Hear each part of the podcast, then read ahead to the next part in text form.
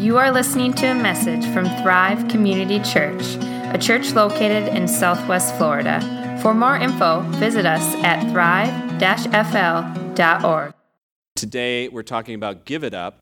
Um, now, the, the thing I've said a few weeks in a row now is that the Jesus movement that started on the day of Pentecost, that we know either, even from extra biblical sources, from historians and others, the Jesus movement, the movement of the Christian church in the first three centuries, grew explosively in the Roman world in ways that shocked and surprised both critics and adherents and th- those who are neutral. And historians today still look back and go like, how did that happen? Why did that happen? And their conclusion comes down to from the historical evidence something had to have happened. At least that the disciples in the early church truly believed that Jesus rose from the dead and that they had new life in his name and a whole new way of being because how they lived was so transformative. They lived so differently that even like the, I said, the critics last year couldn't quite figure it out. There was one named Lucian of Samosata who actually lived about 100 years. This wasn't just for Acts chapter 2 or fa- chapter 4 or even in the time of the, the book of Acts, but afterwards. And Lucian of Samosata, this critic who kind of makes a parody and sarcastic remarks about the church as he writes down his history of what's going on, 100 AD said this The poor fools have persuaded themselves, above all, that they are immortal and will live forever, from which it follows that they despise death, and many of them willingly undergo imprisonment. Moreover, their first lawgiver taught them that they are all brothers of one another. When once they have sinned by denying the Greek gods and by worshiping that crucified sophist himself and living according to his laws, so they despise all things equally and regard them as common property, accepting such teaching without any sort of clear proof. Accordingly, if any quack or trickster who can press his advantage comes among them, he can acquire great wealth in a very short time by imposing on simple minded people. Okay? We shared that last week, and I think it fits with this week as well. That the early church gave in such ways that it amazed them the people around and they thought, what is going on? Something's wrong with this, is the way they took it. These must be fools. They must not get it. Why are they believing this stuff? But they took notice. And of all the churches that were living this way, Paul highlights one church in his letters that went an, uh, an extreme step further than he even expected. And that is the church of the Macedonians in northern Greece and how out of their poverty they gave liberally. And so we're going to read our text today from 2 Corinthians chapter 8. We want you to know, brothers, about the grace of God that has been given among the churches of Macedonia.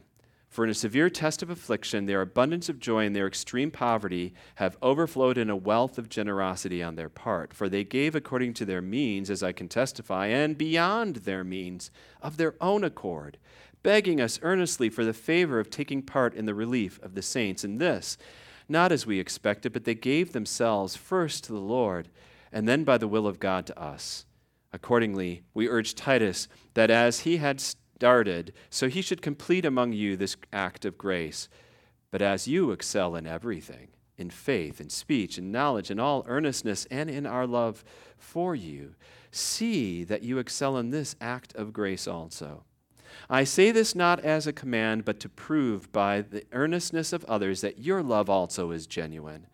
For you know the grace of our Lord Jesus Christ, that though he was rich, yet for your sake he became poor, so that you by his poverty might become rich.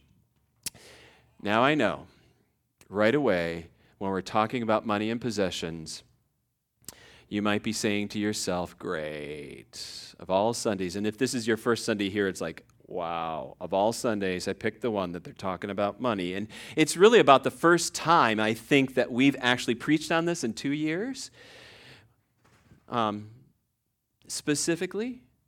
And I understand because I understand it's a tough topic. And boy, have I seen abuses in churches where they have guilted and shamed and cajoled and bargained and dealt with and play these games with people to make them give or push them to give. And you might then also see as well on the, on the flip side how churches have spent and used resources given to them, and you're going like, what? So there's been abuse. And I understand that. So that anything that I say, because of what you've heard, what you've experienced, what you've seen, might just be negated and just kind of canceled out today. And that's kind of sad. And I understand, but I still need to talk about this, and for two reasons. First of all, I think because, well, Jesus talked about this. I don't know if you realize, but one third of everything that Jesus said and did was about possessions and money. One third. It's the topic he talked about a lot more than sex, a lot more than even murder, a lot more than almost anything except God was on this. So it's like if I'm going to preach kind of the whole counsel of God, not just kind of the easy topics. I'm going to talk about this one. But secondly, and this one's even more important, okay? And the fact is this that the scriptures, the gospel, they have, it has some great news for us about money and possession so that when we follow the scriptures and the good news money becomes a great servant to us all rather than a master. You are freed to use it as it was intended from the beginning. And so I think we're compelled to do that. And here's a blunt truth you know, God doesn't care simply to extract money from you. If that were the case, if God was only concerned about money, He'd be working to make you into a Pharisee because I'll tell you, they did it. They gave and they tithed even down to the spices in their spice rack. So they got 10%, you know, he, they gave, and yet this is how Jesus responded to their lifestyle. He said this in Matthew 23 Woe to you, scribes and Pharisees, hypocrites, for you tithe mint and dill and cumin, and have neglected the weightier matters of the law justice and mercy and faithfulness. These you ought to have done without neglecting the others. You blind guide, straining out a gnat and swallowing a camel. Wow. Now, is that harsh or what? Harsh. If Jesus just cared about money, or if God just cared about money, his father, he would have looked at the Pharisees and said, Wow, look at the Pharisees. Everybody needs to do this. Try to do that. Man, they're good for you. Just keep doing it. You know, show everybody how to live. But he didn't. Now, he didn't diss tithing, but he didn't say that's the heart of it. He said it's what? Justice, mercy, faithfulness. In other words, it's really about relationships with people. It's not about money, it's about relationships and how money is to serve those, to bring about justice, to bring about righteousness, to bring about faithfulness in our relationships. And that's kind of the question today. Tell me how your possessions, your money, are serving relationships. How is it serving God's kingdom? How is it being given for the sake of family. Now, I know most people think money's about money. Okay? It's the goal get more money. Why? Well, because behind money, there's this sense of if I've got more money, I am secure. Money's about power. Money is about my comfort level. Money is about control. If I have enough money, I'm in control of my life and everything. Money is really about avoiding difficulties. It makes me feel invincible or possible or having freedom or security or pleasure. You can see that money starts to snowball or maybe flood. Maybe that was a proper word for southern Florida. But it's kind of like almost a black hole that just starts sucking everything into it when it becomes a master and saying, This is what I'm going to give you. I, and it makes everything about it. And we think we can get all of this from money, power, security, you name it. When in truth, it starts to take on the attributes that only God can fulfill. Get it? It becomes master. It doesn't just talk, it screams, and it tells you to follow it. And you and I time and again become its slave rather than the master. And all our relationships start to turn transactional deals. You know, hey, I did this for you, you could do this for me, or I do this to get this. And everything becomes shallow that way. Now, I think Sir Francis Bacon said it really well. He's not the only one, but he has said it that money, it's a lousy master. It makes a great servant.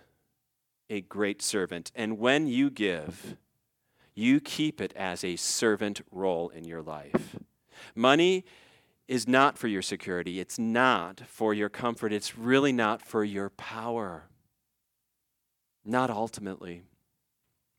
Now, I heard a story of a Christian professor, Dr. Uh, Leach, who had two sisters, students of his, that were enrolled in a master's program at his university. They were doing a phenomenal job of that. They were bright and shining stars. And during that time, he was a Christian professor, they came to faith in Jesus Christ. And as such, then they abandoned the direction of their master's work, and they had told their parents they were going to be missionaries now, and they were changing everything to go in that direction. Well, the parents were beside themselves. They couldn't believe it. They couldn't get it. They flipped out and they called up Dr. Leach because they thought he was responsible for it all. And he, they said to him, Look, we wanted our daughters to go to a good college and get good master's degrees so that they could get good jobs, so they could get some money in the bank and have security. To which Dr. Leach responded and said, We are all living on this little rock called Earth, hurtling through space at jillions of miles an hour. And if we don't hit anything, we're still going to all die. And the only thing that will be under us is either the everlasting arms of our God or nothing at all. And you're worried about getting a master's to have some security? Wow, I think he was kind of bold in that, wasn't he? Woo! But there's truth to that. You can't get security, you can't get power, and you can't get control ultimately from money. Those things come from your God. Money is for people. Money is to be a servant. And when it is in that role, you are free. You don't let money master you. You use it in service for God's kingdom, to give thanks, to respond to others' needs, and to heal the world. And the Macedonians got it of all people. They had nothing. They were poor. They were in persecution. They had they struggled, and yet they just overwhelmingly generous in the way that they responded. And so, from this passage, we're going to learn four things pretty quickly. Okay? First of all, give cheerfully, as they did. Secondly, give generously. Third, give freely. Fourth, give completely. Let's go with give cheerfully. Now, this doesn't come from our text that we just read, but actually from chapter 9, where Paul writes in 2 Corinthians 9 God loves a cheerful giver. And that word cheerful is fascinating. It's really the word hilaron in Greek, which means hilarious. You're supposed to be in a hilarious giver. Isn't that great? It's basically that we just love so much what we're doing. And it's like, hey, great, I get to do that. The Macedonians just like, they pleaded with. Isn't that amazing? They pleaded with. Paul to do more. I don't know when the last time is like somebody stood up in a congregation and said, hey, pass that collection plate around again. I need another chance. Right? Okay? But they did that. They just generously, it was spontaneous because it just was the way they were, because that's what they saw the need. It was the poor in Jerusalem, other fellow Christians that had a need, a need in this world, and they said, We want to be a part of that, and they made a difference. They gave everything they could and beyond their ability, he had said. Wow. Secondly, give generously. Now, you know, it's kind of that old story. You've probably heard it a hundred times. How much do I have to give? And once that question's asked, the argument has already been lost. It's kind of like when your kids say, Do I have to clean my room? Wow, they're going to be joyful doing it, aren't they? Yeah, you know, you could tell there's such a, and that's kind of the way it is with giving. It says give generously. And so when people are asking how much, they're usually asking for some formula so that they can kind of measure it. And now we can go into the pros and cons of the tithe and how in the Old Testament was the standard. In the New Testament, it doesn't really bring it up except in, as an assumption that it's kind of the basic foundation of giving, not the ceiling. And we see in the um, uh, in, in, the Macedonian church here that they gave proportionally, they gave sacrificially, they gave generously, and beyond belief, even of Paul. Now, Paul had high expectations. Isn't it amazing they went even beyond them? Why? Why would they do that? Here's the deal if your heart is filled with joy, and so filled with grace that you want to give, then the amount will take care of itself. And you're going to be pushing, pushing, pushing through life to keep giving more and more and more of yourself for the sake of this world, for the sake of God's kingdom. And 10%, you'll not stop there. You'll just keep going. Thirdly, give freely. Now, if you thought the first two were hard ones, I think this one's even more difficult. Because when I give, so often I give to get. Do you know what I mean?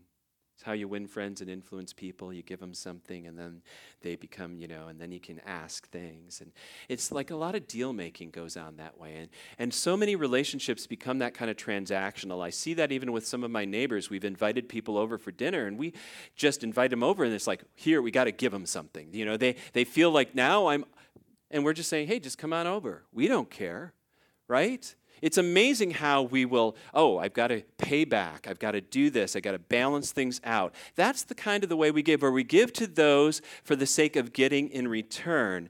And Jesus talks about this in the Sermon on the Mount in Matthew chapter 6. He says, Beware of practicing your righteousness before other people in order to be seen by them, for then you will have no reward from your Father in heaven. Thus, when you give to the needy, sound no trumpet, as the hypocrites do in the temp- synagogues and the streets, that they may be praised. Truly, I say to you, they've received their reward. But when you give to the needy, do not let your left hand know what your right hand is doing, so that your giving may be in secret, and your Father who sees in secret will reward reward you. What's he getting at? The left hand not knowing what? You don't keep a record, you don't keep track. You give freely with no strings attached. You're not giving to get back. You don't just give because you know that person is going to be nice to you in return. You give because you're just thankful. You're just amazed at God's grace. You don't even pay it forward. I can't pay anything forward. I can't even pay it back to God. Everything I've got is God's gift. This reminds me of when I was a kid. I know this is a little off, but it was off topic a little, but not really. I remember giving Christmas gifts, and so I'm like 10 years old, and this year I'm going to buy mom and dad Christmas gifts, right? Where did I get my money for that? My dad gave me 20 bucks. I go to Kmart. They still had Kmarts in those days. And it wasn't a blue light special, but I saw these little glasses about this big. They weren't shot glasses, but they were brandy sniffers. I didn't know. I was 10 years old. And I said, Cool. I'm getting that for my mom for Christmas. And my dad goes, Okay, you know. So I get these eight glasses from Libbey and we wrap them up. And my mom opens the present and she's thrilled. That's like uh, me giving back to God. He gives me the stuff in the first place, and my gift to Him, it's not about how wonderful it is, it's about the relationship. You know, it's like artwork, you know? Your kids do all this artwork. Where does it go? It's not going in the um, Guggenheim. Might actually be as good as some of that stuff in the Guggenheim, but it goes on your refrigerator. Why? Because it's so good? No, because it's the relationship. It's the relationship. So that's how we give. That's why we give. And that we, we give just out of thanks for our Heavenly Father, what He's done for us, how He's poured out His grace and mercy on our lives. Whew, you know? But at this point in time, if you don't feel preached at, I don't know. I mean, I'll tell you, I don't like to be told what to do, and I'm just feeling, you know, when I'm going through this, going like, yeah, well, I could be giving more. I know I'm holding on to. And here's, um, here's the reality is Paul is not telling them. He says this in 2 Corinthians 8 8 in our text. I say this not as a command, but to prove the earnestness of uh, others that your love is also genuine. Your giving is tied to what you love. It's a scary point, but it's true. Greed or generosity is mainly a matter of the heart. Money will flow freely to that which you treasure. It's almost effortless to spend money on what you love or whom you love. And it's almost impossible when it's something you don't. Ouch. Our real problem, my problem, I don't have a heart like the Macedonians have. I just don't. So, how are we going to solve that? And Paul knows we're all in that position. We're all kind of turned into ourselves. We're all a bit on the what's in it for me side. We're all struggling with this. He knows that. And it's not a bunch of commands that is going to change you or me. It's not the law, it's not the truth even that will change me, but it's going to be love that transforms me. And I think he's telling us in 2 Corinthians 8 and 9, these two wonderful chapters about it, two things, two marvelous good news things that may just melt my heart so that I'm more willing to give. And this is kind of our little interruption until we get to point four, and because we need it to get to point four. A, get a vision for the harvest that your giving can produce. Now, Paul writes in 2 Corinthians chapter 9 verse 6 the point is this whoever sows sparingly will also reap sparingly and whoever sows bountifully will also reap bountifully. And now a lot of people look at this and this is a great one for prosperity preachers to tell you that if you give a little you're going to get a lot. You know give me a hundred dollars in an envelope and we'll send you a prayer cloth in the mail and you'll get a thousand dollars and that's just another form of greed. That is not what this passage is talking about at all. Okay? This is interesting. So, in the Old Testament, he even quotes then after this a passage, and that is from Psalm 112. And he says this, and it's not in, I'm sorry, you don't have it. I added that this morning. He has distributed freely, he has given to the poor, his righteousness endures forever. It's in 2 Corinthians 9, verse 7 and 8. He's sharing this, and he's basically saying this when you give, when you give, your righteousness will be seen. Now, this isn't moral righteousness. Old Testament righteousness is really about right relationships, it's about the community, it's how it impacts the world. And he's basically saying how, when you give of your time, your energy, your money, yourself, your possessions, you actually, your generosity heals the world, brings about community, Relationships can be restored, poverty can be healed. When you are generous, you are healing the world. Doesn't that excite you? Doesn't that motivate you to say, wow, look at what I get to do? That's what Paul is after right now. But more importantly, even than that, to get a vision of the harvest you can produce, is get a vision of your Savior. So Paul kind of sums up 2 Corinthians 8 and 9 with this phrase from 2 Corinthians 9:15. He just says, "Thanks be to God for his inexpressible gift." And that gift is Jesus. He's the gift. You know, it's not simply that Jesus was born in this world. Do you realize he was given? All of us were born, but I didn't give myself, but for God so loved the world that he gave his only son for unto us a child is born, unto us a son is given. For he who did not spare his own son, but gave him up for us all, will he not generously, graciously give us all things? Get it? Jesus was a gift, the gift, the ultimate gift. And when we start seeing him, the jewel of the Father's heart, as Tim Keller puts it. Given the most precious thing to this world, the Father gives the Son, and the Son gives his life for us, then my heart starts to melt a little. And Paul even turns it into economic terms in our text. At the end, he puts it this way so we kind of get and kind of add it up. He says, For you know the grace of our Lord Jesus Christ, that though he was rich, for your sake he became poor, so that you by his poverty might become rich. Let it sink in, Paul is saying. This gospel, this truth, this reality, and let it affect your heart and your life so that you start to understand Jesus became poor, became vulnerable, became rejectable, became even killable by us. If I don't have the freedom to give in eye popping proportions, where the world looks at me like Lucius of Samosata and goes like, "What is going on there? Something's crazy about him." Then maybe, just maybe, Jesus Christ is not my functional Lord and Savior, but something else is. And Paul basically says when you think about the radical gift that God has given us everything, of Jesus Christ on the cross pouring out his very life for us, of having nothing to himself, giving up everything he could possibly, when we receive in the Lord's Supper today again, he says, Take it all. Here's my body and my blood. I don't even hold that back for myself. This is all yours. I am all yours. I am presenting everything of myself to you. When we start getting that,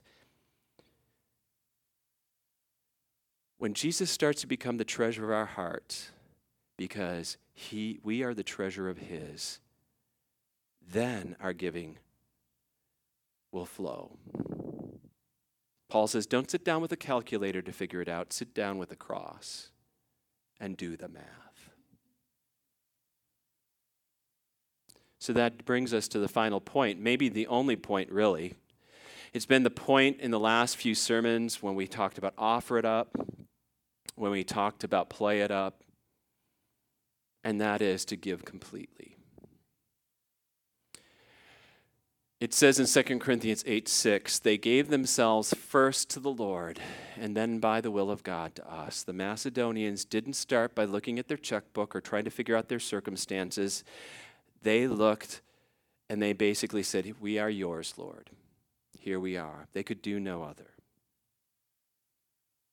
And because of that, then everything else flowed. And I don't know if you realize this. Your money is not just money. Your money is you in a tangible form. It's kind of in a take your sweat and your effort and your talent and your ability, and it gets kind of put into money, okay?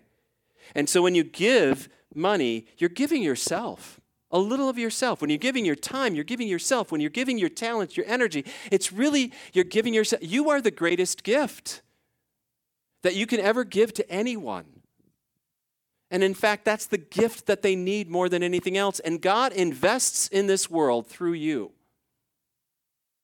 God invests in this world through you, and you are his investment to say, through my people, this world will be healed, this world is restored, relationships that were broken are mended, poverty, loneliness, alienation, all of those things are alleviated through my people as they give themselves, as I pour myself out through them and invest in this world. So I guess it comes down to that question once again. Have you given yourself to the Lord like the Macedonians? I don't think it's a one shot deal. It's like, well, 20 years ago I did. Um, it's today. Today is always the day of salvation. It's today is when I need to.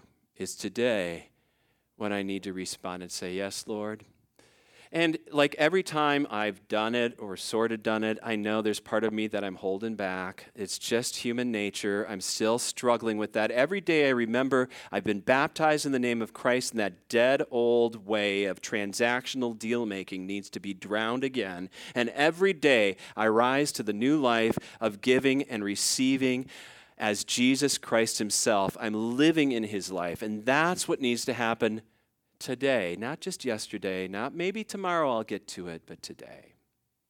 Giving myself to the Lord. For some, maybe it's the first time you've ever been like, whoa, that's it. And for others, it's like, yes, I've done it. And, and I'm telling you, I need to do it today again.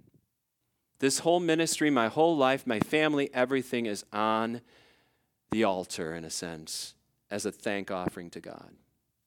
Everything I've got, everything I value is not as much as the value both that Jesus Christ is to me, but more than that is the value that God sees in me. I cannot believe that He chose to give up everything and to be absolutely so poor he didn't even have a good name. Nothing to him, not even a robe, not even a burial place. He was absolutely dead poor, dead. He does that for me. All I can say is, Lord, whatever I am, I'm yours. Let's do that. Whether it's your first time, your millionth time, let's just take a moment to pray and realize God has completely given himself to us. God has given the treasure of his heart so that he might be the treasure of ours. Will you please pray with me? Lord God, we can't outgive. We can't give back, really. We can't give and pay it forward, but we can respond in our own humble little ways. We pray, Lord, that our giving, whatever it is, would bring healing in this world through missions, both local and global, through serving others and proclaiming your kingdom, through this church and through other ministries, Lord. But first, Lord, we offer ourselves to you completely. It's got to be you. We give everything we've got. And there's some gunk we don't want to even. You even take all of the gunk, all the junk. But somehow, Lord, you find us precious and we are a treasure to you. May you more and more become the treasure of our hearts because you have treasured us. Not with gold or silver have you bought us, but with the precious blood of Jesus Christ. And we thank you for that. So, Lord, we offer ourselves to you this day, all by your grace. In Jesus' name, amen.